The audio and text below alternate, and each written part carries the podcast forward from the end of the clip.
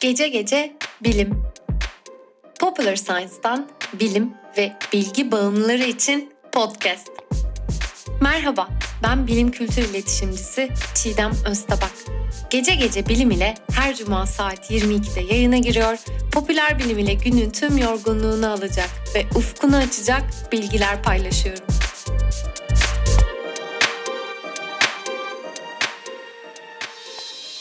Popular Science Podcast kanalından Gece Gece Bilim'den herkese merhaba. Bu hafta ilgi çekici 3 bilim haberinden sonra Neandertallerle ilgili bazı bilgiler paylaşacağım sizlerle. Hepimizin her zaman çok ilgisini çeken atalarımız kimlerdi, Neandertaller neye benziyordu?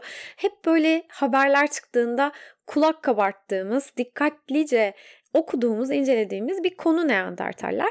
Tabii benim de aslında vermek istediğim ilk kısa bilim haberi Neandertaller ve insan konuşması üzerine keşfedilen ve yeni yapılan araştırmalardan bir tanesi uluslararası bir araştırma ekibi tarafından Nature'da yayınlanan yeni bir araştırma var ve bu araştırmaya göre de modern insanların en yakın atası olan Neandertaller insan konuşmasını hem algılama hem de üretme yeteneğine sahipti diyor bu araştırma. Bu çalışma modern insanlarda ve Neandertallerdeki kulak yapılarının sanal 3 boyutlu modellerini oluşturmak için yüksek çözünürlüklü tomografi taramaları yapılarak yürütülmüş. Modellemelere göre de Neandertallerin modern insana ait konuşma sesi frekans aralığına yönelik algılama kabiliyetine sahip olmalarını sağlayacak kulak yapılarının mevcut olduğunu ortaya çıkarmışlar. İlk haberimiz zaten bugünün de konusu olan Neandertallerle ilgiliydi. İkinci haberimiz ışığa tepki veren materyallerle ilgili. Bilim insanları kablolara, motorlara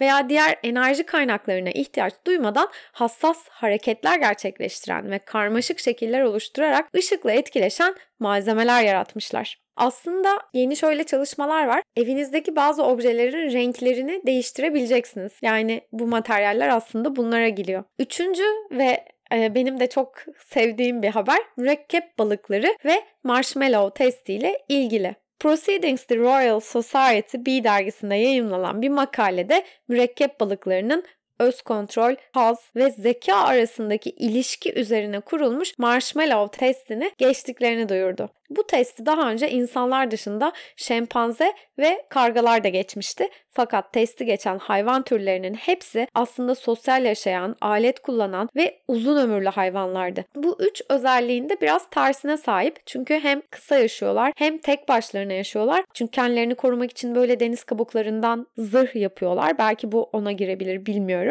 Ayrıca insanlar ve kuşlardan 6 milyon yıl önce ayrılan evrimsel süreçleri nedeniyle de bu tür bir özelliği geliştirmeleri hayli ilginç olarak nitelendiriliyor aslında mürekkep balıklarının. Teste göre mürekkep balıkları ölü bir karidesi hemen yemek ve biraz bekleyerek canlı bir karidesi yemek arasında seçim yapma şansına sahip olduğunda canlı karidesi yemek için beklemeyi tercih ediyorlar ve ölü karidesin konduğu kutuya hiç hamle yapmıyorlar. Marshmallow testini bu arada çocuklar üzerinde de deniyorlar. Çocukların üzerinde denenen bu marshmallow testi böyle içgüdüsel davranışların yanında onların gelecekte aslında karar almalarını etkileyen faktörleri de inceleyen biraz psikolojik bir yapısı da var. E, ilgisi olanları, merakları marshmallow testini araştırmaya davet ediyorum. Bu üç farklı ve ilgi çekici bilim haberinden sonra Neandertallere gelebiliriz. Neandertalleri biz neden bu kadar merak ediyoruz? Hemen bu konuya bir dalalım.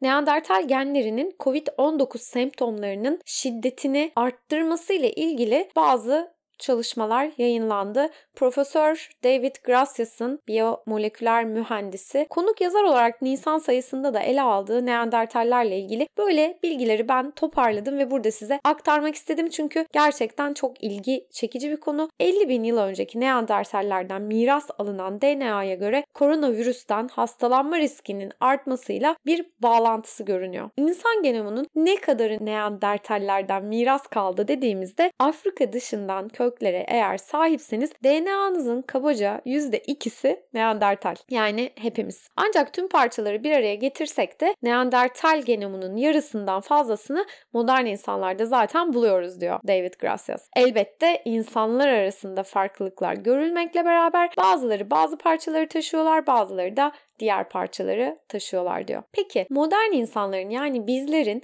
Neandertal DNA'sını miras aldığımızı biz nereden biliyoruz? Son 20 yıldır aslında bunun üzerine zaten çalışmalar yürütülüyor ve taslak Neandertal genomu ilk defa 10 yıl önce yayınlanıyor. Birçok bilim insanı Plaque Enstitüsü'ndeki meslektaşlarıyla beraber Neandertal kemiklerinden tüm DNA kodunu çıkarmayı başarıyorlar ve bunları bugün yaşayan insanlarla karşılaştırıyorlar. Gerçekten çok iyi 3 Neandertal genomumuz var. Biri Hırvatistan'da, diğer ikisi de Sibirya'da bulunuyor. Peki modern insanlar olarak bizler Neandertal DNA'sını nasıl miras aldık? Profesör David Gracias şöyle açıklıyor. Modern insanlar Avrasya'ya girdiklerinde Neandertallerle tanıştılar ve birlikte tabii ki çocuk sahibi olarak melezleştiler aslında. Bu olay 50 bin ile 60 bin yıl önce meydana geldi. Elde edilen yeni veriler de bu çiftleşmenin yaygın olduğunu gösteriyor. Türlerin evrim süreci boyunca insanlar her yerde ve ne zaman yeni insanlarla tanışsalar da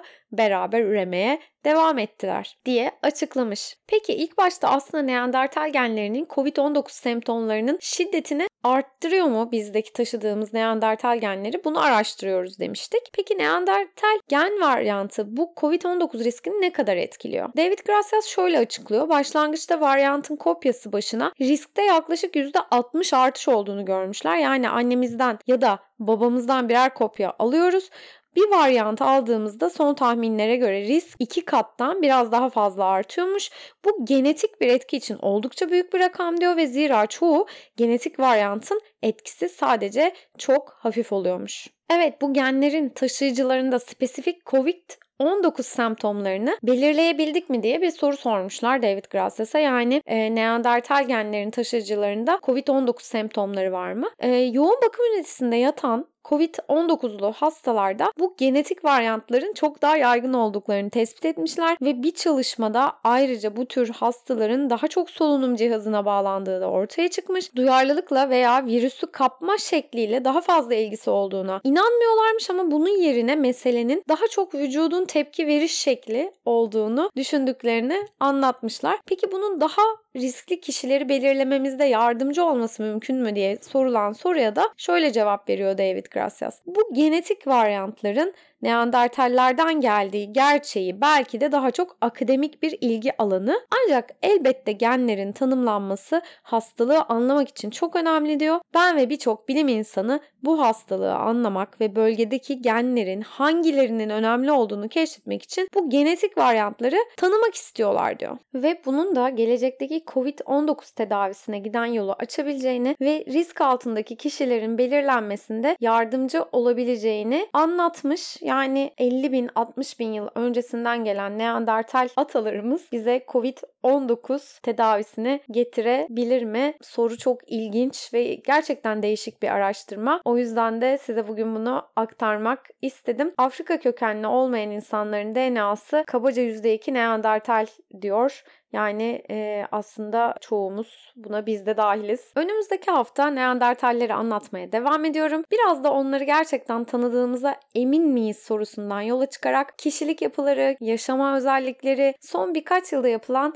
yeni bir dizi keşiften size bahsediyor olacağım. Haftaya atalarımızla ilgili, Neandertallerle ilgili konuşmaya devam ediyoruz. Şimdilik hoşçakalın. Bize her zaman olduğu gibi bölüm önerileriniz için podcast.doğanburda.com adresine yazabilirsiniz. Popular Science Instagram sayfasını ve podcastlerimizi takip etmeye devam edin. Hoşçakalın.